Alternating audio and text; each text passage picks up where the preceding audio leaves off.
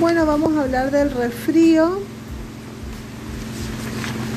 El resfrío común, el diagnóstico se hace básicamente con el interrogatorio y un examen físico completo. El tratamiento no es mucha ciencia, es la aspiración de fosas nasales en los lactantes, antitérmicos si hay fiebre, otras medidas de sostén, control y seguimiento. Se le dice mocosos a los bebés, ¿por qué? Porque tienen primero una rinorrea cerosa que es blanquita, después esa cerosa pasa a ser mucosa que es amarilla y la después de la mucosa es la mucopurulenta que es verde.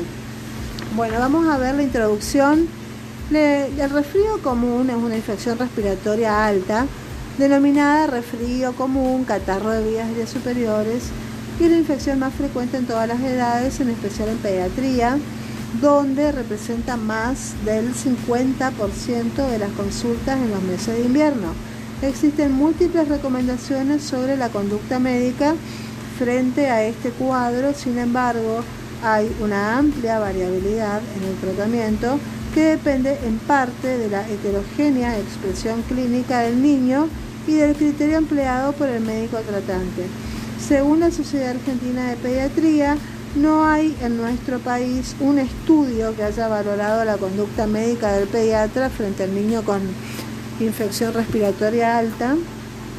Por otra parte, la bibliografía internacional de la última década refleja una creciente, un creciente interés en la investigación clínica en el consultorio, aspecto que aún no se encuentra desarrollado en Argentina.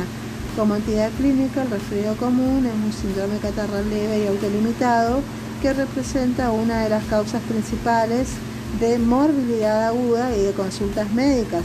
También es una causa importante de ausentismo laboral y escolar. Un pequeño porcentaje de resfríos se complican con infecciones bacterianas de los senos paranasales y del oído medio que requieren tratamiento antibiótico.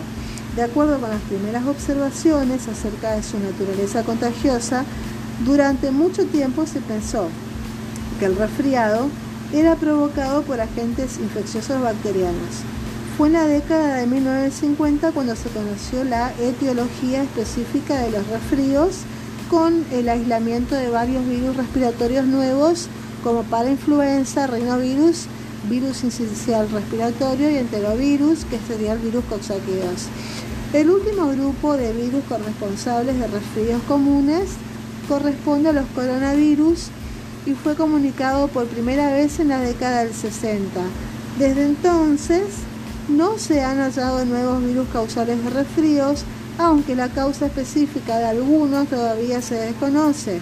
Otros virus respiratorios, tales como el virus influenza y los adenovirus, pueden producir el síndrome del resfrío común, pero generalmente se asocian con una enfermedad más severa que a menudo compromete el tracto respiratorio inferior. Incluso algunos enterovirus provocan coriza. El grupo de rinovirus es responsable de aproximadamente un 40% de los resfríos en los adultos.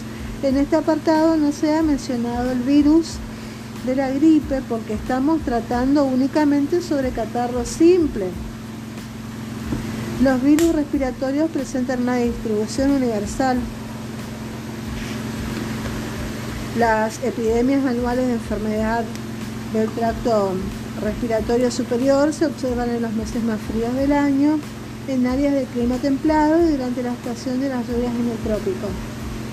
En climas templados, la estación de las enfermedades respiratorias comienza en la primera quincena de septiembre las tasas de incidencia aumentan bruscamente en el curso de algunas semanas y luego permanecen hasta la primavera en que empiezan a bajar, siendo la incidencia más baja durante los meses de verano. No todos los virus atacan a la vez, por ejemplo, las epidemias de rinovirus se producen a principios de otoño y a mediados y fines de primavera, mientras que coronavirus produce enfermedad en invierno. Bueno, no cabe duda que la convivencia de niños y niñas en el periodo escolar, hacinamiento de la población en lugares cerrados en los meses de frío son factores que favorecen la propagación del resfrío. Y además la humedad relativa podría representar un factor importante para la supervivencia. Y en general los virus con cubierta sobreviven mejor que están presentes en los meses más fríos. Y en los virus sin cubierta sucede lo contrario. Generalmente un adulto padece como promedio de 2 a 4 catarros por año y un niño de 6 a 8. Los adultos que conviven con niños padecen más resfriados que los adultos no expuestos. La transmisión. El mayor reservorio de virus respiratorios está representado por los niños de corta edad.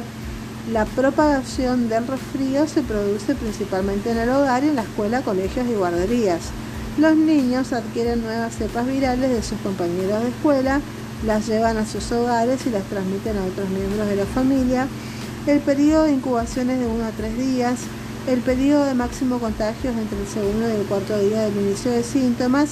Se deben extremar en este periodo las medidas de prevención que son muy sencillas. Síntomas y diferencias entre resfrío y gripe. Primero es la fiebre la, fiebre eh, cursa, eh, o sea, el catarro común cursa sin fiebre y si salvo en personas, niños muy pequeños, inmunodeprimidos, una febrícula y la gripe cursa con fiebre de 38 más. Después la congestión nasal y la rinorrea. En el resfrío aparece siempre, sobre todo en niños, y puede acumularse moco en la zona de los oídos apareciendo molestias y se puede hacer una otitis si se sobreinfecta. En la gripe, eh, la rinorrea eh, no, aparece tanto como en el, catarro. La tos. En el catarro común o el resfrío, la tos es una tos seca, suave. Y en la gripe, la tos es común y es más fuerte y con más expectoración. El dolor de cabeza en el catarro común aparece esporádicamente y en la gripe siempre. Los dolores musculares y articulares en el catarro común pueden aparecer de una manera muy leve y no siempre, mientras que en la gripe siempre están presentes y en ocasiones pueden ser bastante intensos. El cansancio generalizado en el catarro común es moderado y en la gripe es muy intenso y puede durar hasta tres semanas. El tratamiento del catarro no tiene tratamiento específico, dura una semana, solamente se dan antitérmicos y aspiración de secreciones nasales y la prevención es lavarse bien las manos, utilizar pañuelos descartables y tirarlos una vez que se usen, taparse la nariz al toser y al estornudar con el codo y practicar un aislamiento relativo durante el periodo de máximo contagio.